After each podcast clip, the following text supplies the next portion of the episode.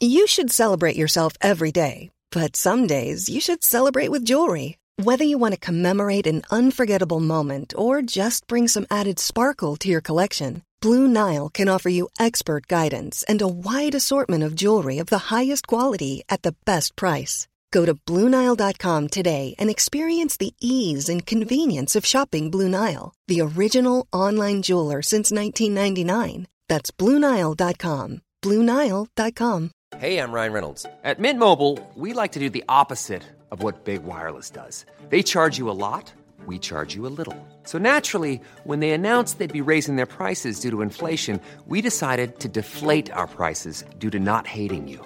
That's right. We're cutting the price of Mint Unlimited from $30 a month to just $15 a month. Give it a try at mintmobile.com slash switch. $45 upfront for three months plus taxes and fees. Promo rate for new customers for limited time. Unlimited more than 40 gigabytes per month. Slows. Full terms at mintmobile.com.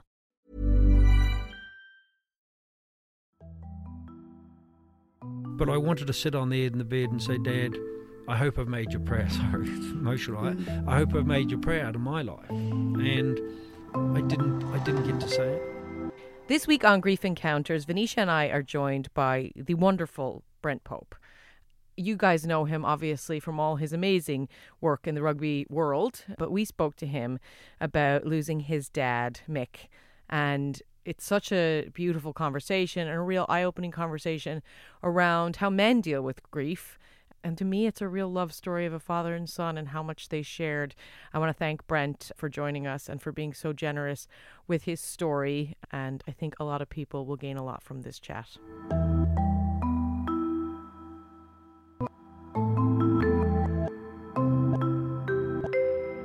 Our guest this week is the New Zealand rugby journalist, charity worker, and children's book author Brent Pope. He originally moved to Ireland for three months and has stayed uh, 30 years, I think, at this stage. There's a huge symbiosis between grief and mental health.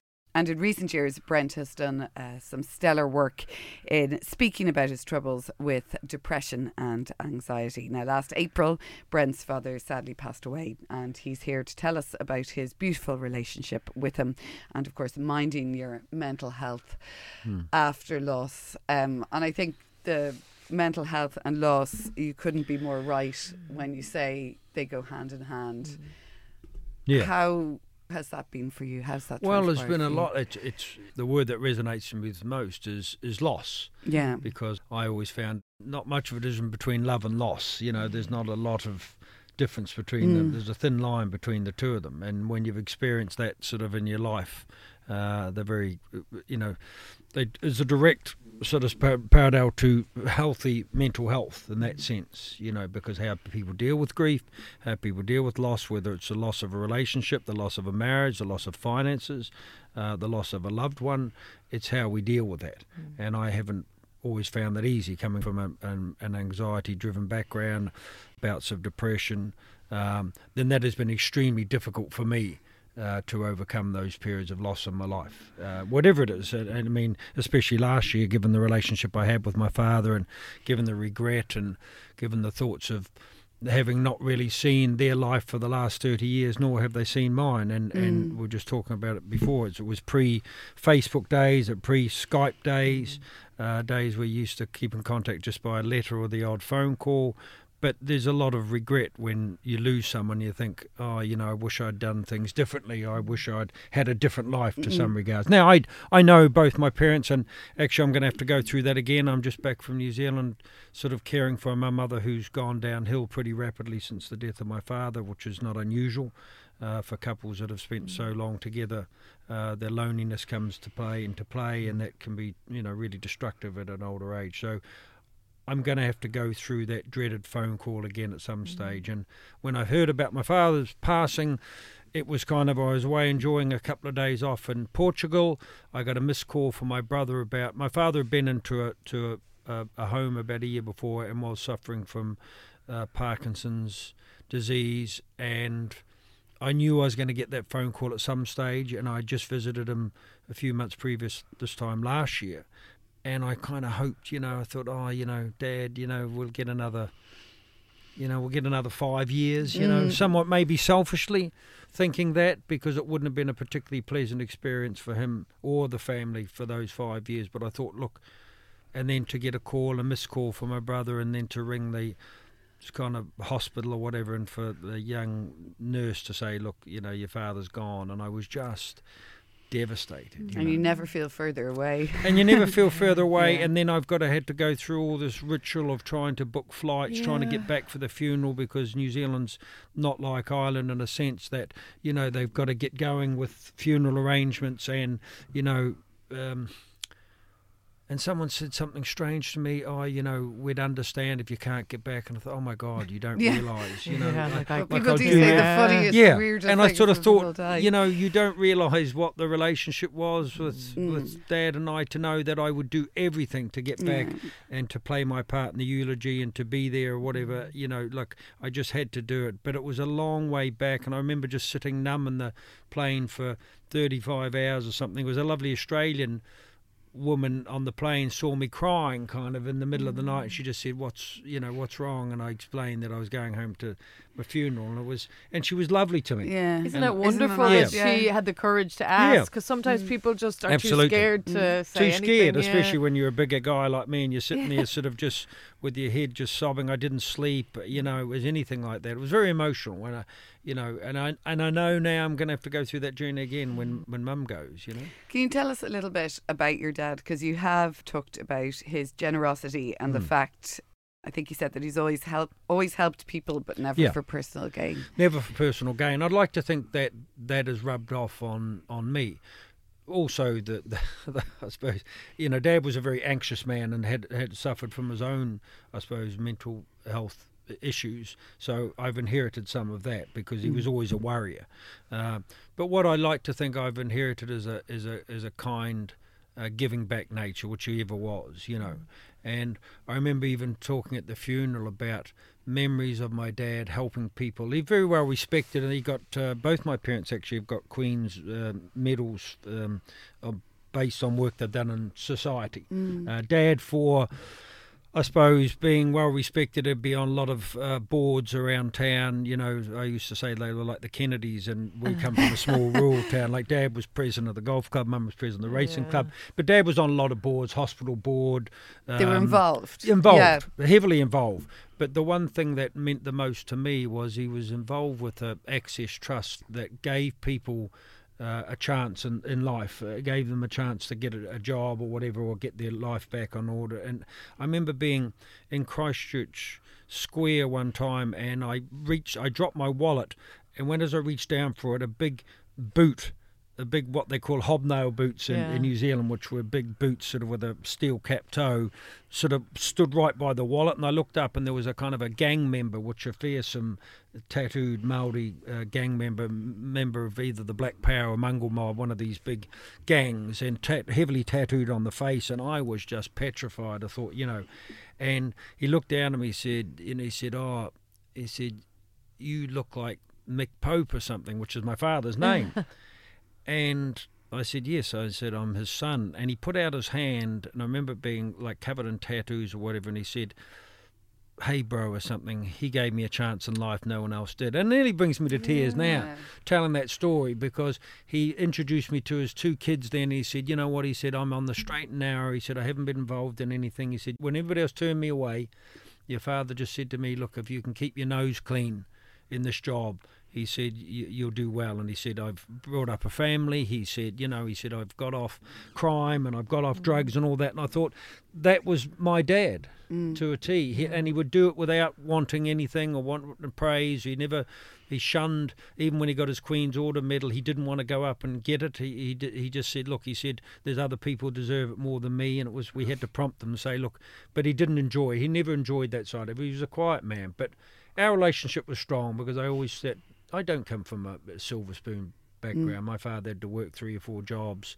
Um, and that that made him proud of him. He didn't have to do that because he married my mother and she was from a wealthy family. But my father never wanted to take any of that money, if that makes sense. He always said, So "Look, I'll make my own way in Mm. life." He was proud, and I used to spend days. You know, he used to be a contract cleaner. He would go to work. Um, in the morning, and then after work he would go out cleaning buildings or washing windows or cleaning chimneys or anything like that. Mm. And while I was, I'd, I'd say I was a little bit ashamed at school to think that your father was a chimney sweep or something was embarrassing for me for a while. And then I just thought, no, damn it. You know, he's a man that's trying to put food on the table any mm. way he can, and that's what I loved about him. I loved the fact that, you know, the easiest thing would have been to do would have been to take the easy money mm. and something. He said, "No, I'll make my own way in life." And that you must know. make you very proud Yeah. now. Really proud, because I'd like to think I've inherited that as well. You know, I'd like to think I've inherited that fact that I've worked hard all my life like he did, and you know, I'm not I'm not coming from a background that was spoiled. Certainly far from it. You know. But uh, but also, I wrote an autobiography, and the sad thing was, he, he, he rang me and I said, "Dad, are you okay with everything in the book?" And he said, "Yeah." He said, "Just don't make me out to be someone that was poor or whatever." And I said, "No, it's not that." I said, "It's actually." Which was really sort of a sad moment. He said, "I said no, Dad." I said, "It's the fact that you worked really hard, and that I'm really proud of that. Mm, you know, Yeah. that that fact that you'd work all out. Now, it meant that I didn't see a lot of my father mm. in a sense because I always remember he'd come back after work and he'd always bring a chocolate bomb, which was a little ice cream, into your room and whatever, something like that, and he'd sit with you, something like that. And memories actually, I was a very sickly child. Um, they thought I had leukemia for years or cancer or whatever, and I was always bedridden. I was a bad asthmatic. But the one memory that I have is is waking up in the middle of the night, my father being s- sat on the side of the bed with a rug over him, keeping me safe. And that's a lovely image to have of, of, of your parent. Like I'd wake up and I'd be I'd be so sick, and I'd just look over and it'd be it'd be there him sitting in an old chair with a rug over him, mm-hmm. trying to mm. get some sleep, but just being there, you know. Isn't that such a thing about? Because I I think working parents often feel such a mm. struggle of, I'm not there enough, and that's what they're going to remember, and they're going to, you know. Mm. But a lot of times, especially in retrospect, when you look back and you think of how hard they were working for Yeah. you. You don't feel that way at all, and it is No, you feel the those- opposite. You feel the opposite. I mean, my dad was the exact same. My dad came from nothing, and he worked. I mean, Yeah. ridiculously hard. And I would have seen him at the weekend. Probably wouldn't have seen Yeah. him an awful lot at the weekdays. But I would see him at the weekend, and we would rake leaves because he still had stuff Yeah. to do around the house. But he'd include Exactly. me in it, Mm. and he'd, the same as me. You know, but looking back now, I think of him. I think Yeah. how first of all how hard that was for him because now I'm doing it and I'm Yeah. working and I'm going home and so I see it. But it's not about the loss of time where they were off working. It's just about those special No. moments. It's what you did with the time you Yeah. had. And it's lovely to say because at times, uh, you were probably a bit like me, at times you got fed up and thought, Dad always had work for us to do. Like it wouldn't matter the weekend, you'd say, oh, He'd say, "Oh, come on, Brent. You know, we'll go down and we've got to uh, uh, clean out the rooms or something down in some law offices and polish the floors." So it was hard labour. you know, Cheap labour, Yeah, though. it was cheap labour. And I remember we used to have we, we had land uh, and we used to he planted all these trees, but you'd have to carry the buckets of water like something out of uh, Walt Disney movie. Carry the buckets of water, and the, the buckets got further from the from, the- Every from the stream. and I remember doing those on hot, stinking hot Sundays, and that carrying these two buckets, and that you'd lose half the water by the time you got the swing on. But uh, but yeah, special memories when you look back of sort of father and son. Even when he came over here at at, at, at an advanced age, you know. Um, he'd strap himself up to the roof and that. Like he was a great handyman. He would always wanted to be a builder. Um, and he went back, and I mean, he was still working. He never missed a day of work, you know, and he was still working up until his 80s. And he would come over, and, and what I love about my house now in Dublin is it was it was something that we shared together. You know, dad and son working on their house or something, getting up. You know, we used to sh- wash ourselves in an old bucket because we were living in the house when it was being demolished and whatever like that. And I love those times. I have really fond memories. Is of, that uh, something? Do you find the memories make you feel better? Do they make you smile, or are there days when the memories are Oh just well, some some too some much? One particular memory. It's a, it's a funny story. I had a friend over from New Zealand playing rugby when I was coaching out in Clontarf, and Dad came over to, and he loved building fences. That was his thing, you know. And he was he would be meticulous. If he was out by two inches, he'd have to redo the hole. But anyway, we were sitting we were sitting at time just waiting to go off to rugby training, and we could see Dad out the back digging yet another hole for a, for a fence. and he was attacked by a, a, a bee or a wasp.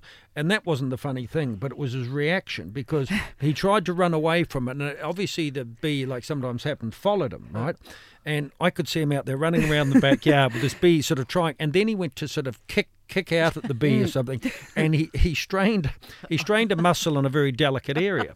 So that was fine. So he came in cursing and blinding or something like that. And and what you did in that generation is he he he strapped a packet of peas up near his groin area for the for the sort of you know that was it. Yeah. and I could just see him on the couch with this packet of peas with the with a bandage around or a sock or something keeping it in place to get the icing. Well when we come back from training what did he have on the tea for dinner? Oh, no, was peas, and I remember this guy saying ones. hey Mick they're not the same peas that you had you had stuck up more or less under your underpants. Yeah, what's wrong with them? A plastic bag or something. So we shunned the peas to the. But that was Dad, you know, like he, he- that was just him. He was just a. And people in Ireland loved him, and he loved coming to Ireland because he was such a chatty guy. And he'd go down to the shop and he'd talk to all the girls down there or something, and they'd love Mick, you know. And they said, "Oh, when's Mick coming back?" And I remember coming back one time from work, and there he is, uh, going up the hill with um, um, a, a wheelbarrow full of uh, timber uh, with the travellers who were having their big bonfire. And, you know, a whole lot and behind Dad walking up the hill and that. And they would call round to the house, uh, you know, for, for years after that and say, Is Mick still here? Because, you know, there was no judgment in his life. There was no criticism. And he just said, Hey, these guys are great young kids. He said, I'm going to go out and help them. They need a bit of a few fire offcuts for the fire or something like for the bonfire and that. Yeah. And he, yeah, that was his nature. We could And all that's what I learn a lot from people like Yeah. that. Yeah. we? No Like, judgment, Dad. Didn't Yeah. didn't it wouldn't matter. He was he was quite happy talking to gang members or addicts or those people. He he was a Christian man. He he faith faith made him very non-judgmental, and I like to think I'm the same. You know that he could talk to people. In fact, he didn't like going to events and that that you know. He, he might be getting awards or something. He just felt difficult around Mm, people that but would that's also the anxiety coming yeah, up as well. they'd be Yeah. he said, "Oh, Brent, you know, I, I, you know, these are not my people or something. I don't, you know, I don't come from money or I don't come from stuff like that." And and but very, yeah, very proud, and I I I, I loved him dearly, and I miss him. You know, Mm. Just on the anxiety and grief, Mm. um, I suffered very badly um, from it. Um, I, and I found that very unexpected. yeah, I really thought that it was going to be sadness and manifest in Yeah. sadness or maybe depression, um, but I didn't expect no, not being able to sleep, panic, yeah, fear, um, walking down the street and being very disconnected from my brain, like feeling Yes, like I was that's what it watching myself and things like that. And I found that very frightening Mm. because I did had no guidebook. I obviously saw, you know, people we all have anxieties Yeah. in different levels, but, But not nothing that on level. that level. no. Um, did it kind of heighten for you, or had you learned tools at that point to? Yeah, well, that's a really good point because that I like the fact you would use the word disconnection because that's how you feel. I'd had a life of panic attacks, whatever, so I knew that disconnection feeling, and it's hard to describe to people. It's hard to describe to people when you're kind of looking down at somebody else completely, and you're saying, you know, all these things that you put into place about shouldn't worry or you know what's the worst that can happen. All these tools that I have, it still doesn't take away the fear that when you're, you know, I often use the U2 song "Caught in the Moment" and can't get out of it, um, and that's what it's like. Um, and f- more for me was, I suppose. Um, Yes, I really went on a bit of a spiral, uh, you know, in a sense of kind of regret again and the loss, and it would hit me at different times because it hit me originally straight away. Obviously, getting that call in Portugal, I was just I, I did I didn't know what to do. I went into the panic stage of all that sort of anxiety of of of not believing. You know, this can't be happening, or this hasn't happened, or there's been a mistake, or dad hasn't gone, or I haven't had the chance to say I love him, and and that's a regret. uh, uh, You know, like because the Christmas before, I wrote a lovely note to my brother because I'm so appreciative of what he has done because he's back in New Zealand and I couldn't have done the same thing he's doing, organising the funeral, all those things. You know, like even when I'm back this uh, uh, this year, organising things with Mum. His role has been carer, so in some ways I feel guilty because I can sneak back to Ireland. If you know what I mean, but yet they would wa- wanted me to make my life where I made them, Uh, but I went all through that, and I went through, and the one regret was I had. I was gonna when Dad was with Parkinson's, he wasn't. The conversations weren't free flowing as they'd be, or he wouldn't recognise you sometimes, or he wouldn't have the memories, and that that's the unfortunate thing about dementia and Parkinson, anything to do with that. But getting on the plane, I just said, you know, you didn't tell Dad you loved him and what he meant to you, but you'll do it next time. And it wasn't a next time. And like he knew I loved him, Of course. Yeah. and he knew that, and he would always be very upset when I was going back. Um, apart from the last time, because he didn't know the upset anymore. Like he'd always take me up to the airport, and he'd always be in tears and say, "I love you, son," or whatever, and you know, I wish you were here. But he said, "I understand." Until the last time, because he didn't really, he couldn't get the dates, or was I going back, or where I wasn't. He'd be getting me mixed up with my brother and stuff like that. Was fine, but I wanted to sit on the edge in the bed and say, "Dad." I hope I've made you proud. Sorry, emotional. I, mm-hmm. I hope I've made you proud of my life, and I didn't. I didn't get to mm. say it. Mm. So I went through all that. I went through probably more the depressive side of feeling alone, feeling loneliness, thinking I didn't give them grandchildren, I haven't been married, all those things. I was pretty hard on myself for the last maybe six months, and it was a hellish year uh, last year. And uh, uh, you know, I mean, trying to trying to put all those things together and going to see a therapist, which I had to do to say, look, you know, don't be so hard on yourself. You know, all those all those emotions started coming at me full time, and then suddenly, when you just thought you're getting to terms with it, something else would come in. You'd see a movie or hear a song, and I'd go back into that mm. place, and I'd go back and I'd have to sit alone, and I'd be crying, sort of, and I'd just say, God, you know, Dad, I miss you and stuff, and you know, all these things, like, you know. And I remember, I remember something as simple as people say whether it's. I remember about two two months before Dad passed away, I had a photo of him on my locker, and the photo fell off and broke. Yeah, and those weird I know, things that happen. and I looked, know, I know, Yeah. I know. Look, Mm. but it was just kind of, you know, was that a sign? I do, I do get increased spirituality. I do look to God and say, look, you know, I hope you're looking after pops. You know, Mm. like it's, it's. I do spend moments of time saying, you know, where are you? You know.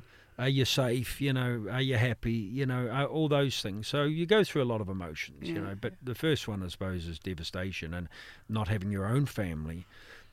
It's lonely. It's acute loneliness Yeah. in, in my life, and I look, I look back and I say, I'm, I'm, I'm, I'm alone. I'm alone. Yeah. You know. A lot can happen in three years, like a chatbot may be your new best friend. But what won't change? Needing health insurance. United Healthcare Tri Term Medical Plans, underwritten by Golden Rule Insurance Company, offer flexible, budget friendly coverage that lasts nearly three years in some states. Learn more at uh1.com. Hey, it's Ryan Reynolds, and I'm here with Keith, co star of my upcoming film, If, only in theaters, May 17th. Do you want to tell people the big news? All right, I'll do it. Sign up now and you'll get unlimited for $15 a month in six months of Paramount Plus Essential Plan on us. Mintmobile.com slash switch. Upfront payment of $45 equivalent to $15 per month. Unlimited over 40 gigabytes per month. Face lower speeds. Videos at 480p. Active Mint customers by 531.24 get six months of Paramount Plus Essential Plan. Auto renews after six months. Offer ends May 31st, 2024. Separate Paramount Plus registration required. Terms and conditions apply if rated PG. There's never been a faster or easier way to start your weight loss journey than with PlushCare. PlushCare accepts most insurance plans and gives you online access to board-certified physicians who can prescribe FDA-approved weight loss medications like Wegovy and Zepbound for those who qualify. Take charge of your health and speak with a board-certified physician about a weight loss plan that's right for you. Get started today at plushcare.com slash weight loss. That's plushcare.com slash weight loss. plushcare.com slash weight loss. But I think even though I would describe it as if when I'm out, like I can be out with like loads of best pals yeah, I or whatever, but you're just No. you're you're You're numb. you're uh, they're there. Yeah. Um, No, Even exactly. though you're physically there, Exactly. you're actually over there. Absolutely. And that I don't. I mean, I think that takes Yeah. time to to it go away. and, uh, yeah. And you say that, and when I came back, when I came back here, I was, I was exactly that. I was out with friends. We'd gone to watch, I think, one of the Leinster match, and I just had to apologise. I was talking to a couple of people, and I just, I mm. just broke out in tears. You know, I just, I just something just hit me, and I just said, "Look, I'm sorry." I said, you know, uh, they didn't know you know, they were, we're not saying they're strange, but they didn't know. But to see this grown man sitting in front of them mm. just sobbing, and I said, "Look, I've got to go home." I said, "I lost my father not so long ago, and it's just, it's something is just, it comes in waves, and people mm. will tell you the that." train I think that's really as they go on. good that you were able to say that out loud, though, instead of making excuses. Because I think when you start to play into that, then people don't have a real view of what life is like after you, you know, you've gone through Mm. If you're able to say, and it can be a hard thing to say, like, look, this happened, Yeah. and I can't be here right now. But on the side of regret, I would be interested in knowing if you have found any healthy ways of dealing with it. Because one, people, in, especially on this podcast, Mm. we've noticed like it's the it's the hardest area to go to. Yeah. Because you can't change it. No. Um, I have just when you said about your dad when you'd say goodbye. I have all my emails from my mother at the end. She says, "I wish that you'd move back here. I, wish that you were here. Why don't you come home?" Yeah. And I actually don't read them because every time I read that No, line or that thing, you're you know there's just this this shame and regret and Yeah. um, hits you right. You know it does. Have you found any healthy ways to deal with regret? Do you know like yes and no. I think that the thing to to realise is that what what they would have wanted for you in your own life. I don't think I don't think any parent that loves their children doesn't think, okay, you know, I just wanted them to be proud of me, proud of, of the life that I've made over here. Yes, regrets in the sense that, you know, like like me, they haven't seen the best parts of my life Yeah. because I found a card the other day. I sent. I was just um, thinking about it the other day. I found a card when I was back in New Zealand. I sent to Mum, signed off as the Irish Wolfhound, and it was nearly thirty years ago. And I said, I, and I just moved over here at the time, and I said, "Don't worry, you'll be seeing me soon. I'm, I'm, I'm not about to stay here." And I thought, you know, she was the same, just about the same age as I am now yeah and uh, and that really hit home. And and for that I have regrets, but I use, I try to, I try to reframe things, and I try to reframe things. I use a lot of that in my in my life, and think that okay, you know, I, I live a, I live a lot of my life out of inspiration for my father, if that makes sense. Uh, you know, I think what what would Dad do now? Like, how would Dad how would Dad look at this? How would Dad say, "Look, Brent, don't worry. You know, things will be okay," or you know, be kinder to someone, or give back, and all those things. So I live a lot of I live of my lot of my good points in my life. Uh, through him, Yeah. and I think that's a way of kind of dedicating a memory to somebody and saying he still lives in me in, in that way. And that's made it a little bit easier. I do realize there's going to be waves of times and i just say daddy oh i miss you you know like there'll be times like that that when i get upset or when i'm a bit down or whether something's gone wrong i probably look to the heavens and say you know just keep an eye on me you know if, if you're there and we'll get through this together. So there's ways of do- i don't know whether you deal with everybody has to find their own way uh, you know like i mean some people are some people are ripped apart for a long period of time. Other people can seem what i do know is that it is unfair to judge how people look Yeah. at grief. I was very grief stricken and i wrote about it on facebook and i wrote these lovely sentiments to my dad's because that's the way that i felt and I knew then that everybody grieves in some way. And a woman came up to me at one time. She said, "Brent, that was that was so lovely what you said about your father." She said, "But I didn't actually grieve my father until about two or three years Yeah. after it." She mm. said, "I was I was hurt. I was angry that he had left me, mm. and all this." And she said, "I couldn't grieve on the day of the funeral." And I thought that was strange, but now, now I get it. People Yeah. grieve Yeah. in different ways at different times, and they should be allowed that. I mean, that's one thing I think we've learned in the last year and a bit is that everybody, there's no right or No, wrong. there's no right or and wrong. there's no template, and it's however yeah. you deal with it. And some days Some you can people be don't fine, wanna deal with it. and the next day you're sitting on the kitchen floor. And some people don't want to see know. it. They, they, they- you know, they keep don't see it. mementos and they keep Yeah. things, and they say, "Look, you know, Yeah. they haven't gone away at all like that," and that's that's a block of a certain kind. Mm. And it's only sudden, and you often get, you often get because I went back and trained as a as a psychotherapist. So, you know, I remember a client coming to me about a year ago, and he just said to me, Brent, he said, I still, he said, I'm 60 years of age. He said, I still drive around to my mother's house and I sit outside, and he said, I've never grieved her death. And he said, I've never grieved, and that might have been 20 years on or something. Mm. And he said, he said, I want to let go. I, I, I, mm. I need to let go. But there's different stages of grief and there's different stages of how people take it. And we all know the stages, you know, that are written in books, but that mm. doesn't often And all out in imagine, their own you know, 20 years ago, 30 years ago, Yeah. 40 years ago, when being really vocal about your feelings probably wasn't No. as accepted. Um, a lot of grieving and grief must have been done very, very internally and privately without any catharsis of, you know, and unfairly. Mm. Unfairly, when you're talking about when you're talking about, you know, I don't want to get into that sort of topic for this, but you know, when you talked about people taking their own lives or whatever, which is to me the saddest thing. You know that again, you're caught in a moment and can't get out of it. But you couldn't talk about that mm. years ago. You couldn't talk about people that had chosen to, to, to, to end their life that way.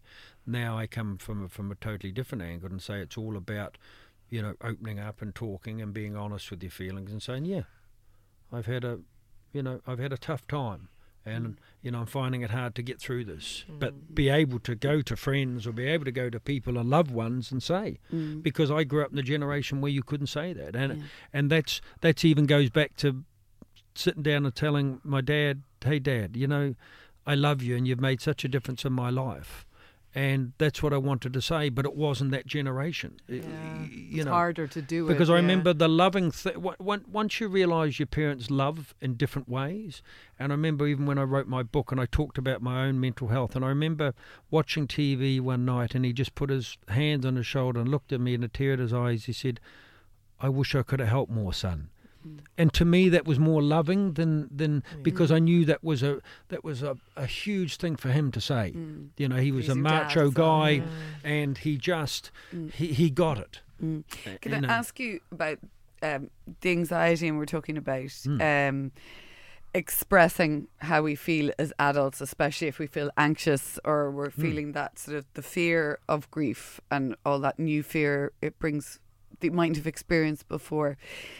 Anxiety in kids and how that manifests itself and their Yeah, inability to Yeah. communicate why they have that pain in their tummy or why they react it's the difficult they do. and it's a very difficult issue it's a very difficult issue of about how children deal with grief or what as parents uh, they should do advice it's it's it's really i suppose in a situation is really my advice in that sense is is for people not to be so scared to go and see a therapist to go th- through and see that their children are um, I suppose going through grief stages in the right way it, because it's very hard to know with children. Like I don't have children myself, but you know they're at an age where they would bottle things up. I know. Look, people I know are talking about things, uh, mental health and all that.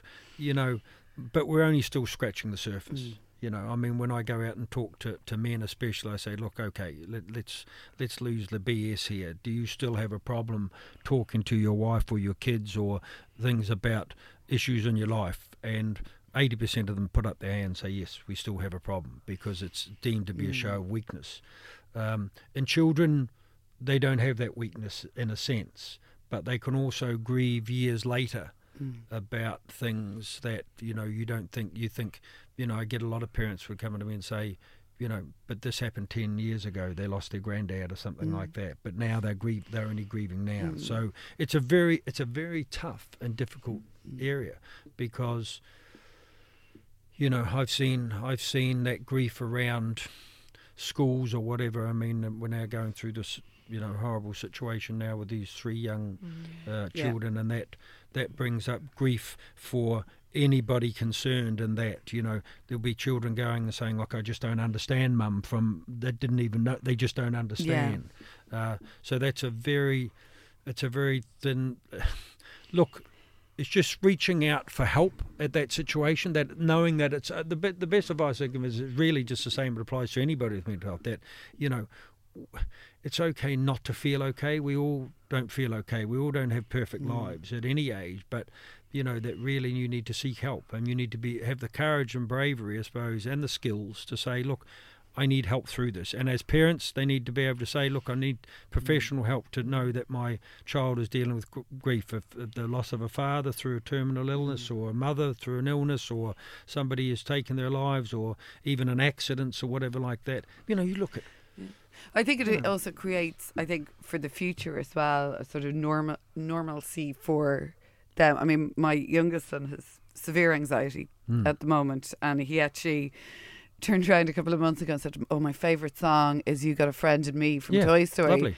And I was like, "Why?" And he said, Yeah. "Because there's a line that says, "You've got your troubles and I got mine." And he's Isn't seven, lovely? and I just went. Isn't that okay, lovely? we're get, but we're Yeah. getting somewhere. Absolutely. Now he- to be able I to identify that. Yeah. that's but w- really. that is so powerful. Yeah. And I just sent a song. I, I always listen to a song called uh, "Always Tomorrow" by Gloria Estefan years ago, because the line people resonate with lines Yeah. and things that keep them going. And it's and, and for me, it's it's you know. I'm going to be better, and there's always tomorrow. And I sent it to a friend of mine that's struggling in, in the States, and she just came back. She said, Oh my God, I listened to that song. She said, I cried because she said, I realised mm. that there's going to be a better day for me tomorrow. And music with young people, or those sorts of things, is so powerful that I they can uh, take that one line. Yeah, I was listening to a podcast. Um, I, I don't know if you know Brene Brown at Yes, all. absolutely. Yeah. Um, I kind of I've only just gotten into her, Yeah, right? yeah. But I'm like, Yeah, I know. Yeah. knee deep now. Yeah. But she was talking. She was on the Dax Shepard podcast, and she, he was saying the one thing he's taught himself to get through. Um, his anxiety is this is temporary. This is temporary. Yeah, this is tem- absolutely. that, and just that. That's like his Keep saying it. mantra. And it was just so simple, and it totally makes sense. But ever since I heard it, Absolutely. I like feel I feel so empowered in when I'm in situations. go, this is temporary. This is temporary. This is temporary. Whatever's happening right this day, this minute. Um, Well, I, it's I amazing always, how sometimes and I say to people, it's only thoughts. yeah, And people look at me and I say, it's only thoughts. It, you Mm. know, that's all it is. I mean, be anxious about something that's actually happened, but most anxiety is driven of the thought of what's going to happen, or the thought of, of regrets, or the things like that. But they're only thoughts, and we can reframe them, we can change them, because you can look at different ways of, of your life, and you can look at it, say, okay, what I have to do, for instance, if I am an anxious, the first thing I do, apart from getting the breathing and the sort of meditation, that is I write down what it is that I'm really worried about, and then I write down beside it, what's the worst that can happen? What you lose your job? Uh, isn't there a chance you get another one? You know, you break up a relationship. Isn't there a chance you'll find someone else to love? You know, all these things. And when you when you peer it back like that and say, really, you know, where are the facts behind it? That everybody thinks you're this type of person? No, that's not the facts at all. no. I You even know. remember thinking, I used to do that as well and write down you go to jail or you Yeah. get fired.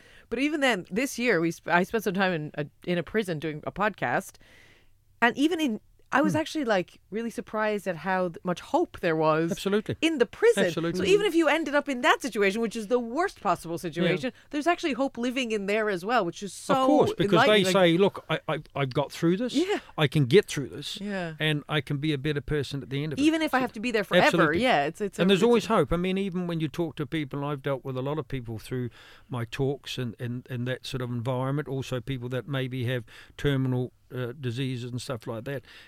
And at a stage, they come to the thing as they, they, okay, you know, it's a case of making the best of your life. You know, it's a case of, Yeah. you know, there'll be hope. They'll say, look, you know, it's given me hope to do things that I, I never thought I'd do, to travel the world, to go hang gliding, whatever it is. It, it, it- there's hope, hope out there. And I, I keep saying that to people. I keep saying that, you know, again, going back to that U2 song, for, for most people there that are in that situation where they're having morbid thoughts or whatever, they're just stuck in a mm. moment. They're stuck in a moment. They, Yeah. they, they feel trapped, whether that's five minutes, five weeks, five years. They just feel that this can't go on. I can't live another day without my wife. I can't, you know, I can't go back to my partner and tell them I've lost my job. I can't. Mm. But if they just reframe it for that moment and saying, is this the worst thing?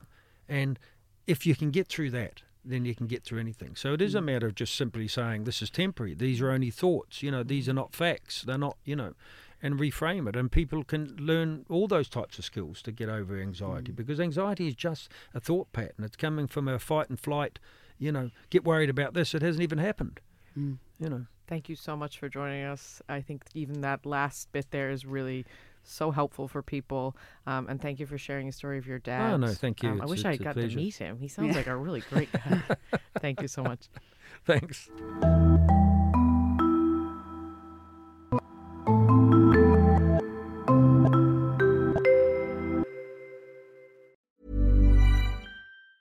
Hi, I'm Daniel, founder of Pretty Litter. Did you know cats tend to hide symptoms of sickness and pain? I learned this the hard way after losing my cat, Gingy. So I created Pretty Litter, a health monitoring litter that helps detect early signs of illness by changing colors, saving you money and potentially your cat's life. Pretty Litter is veterinarian developed, and it's the easiest way to keep tabs on your fur baby's health right at home. Go to prettylitter.com and use code ACAST for 20% off your first order and a free cat toy. Terms and conditions apply. See site for details. Hi, this is Craig Robinson from Ways to Win, and support for this podcast comes from Invesco QQQ, the official ETF of the NCAA. Invesco QQQ is proud to sponsor this episode, and even prouder to provide access to innovation for the last 25 years. Basketball has had innovations over the years too. We're seeing the game played in new ways every day. Learn more at Invesco.com slash QQQ. Let's rethink possibility. Invesco Distributors, Inc.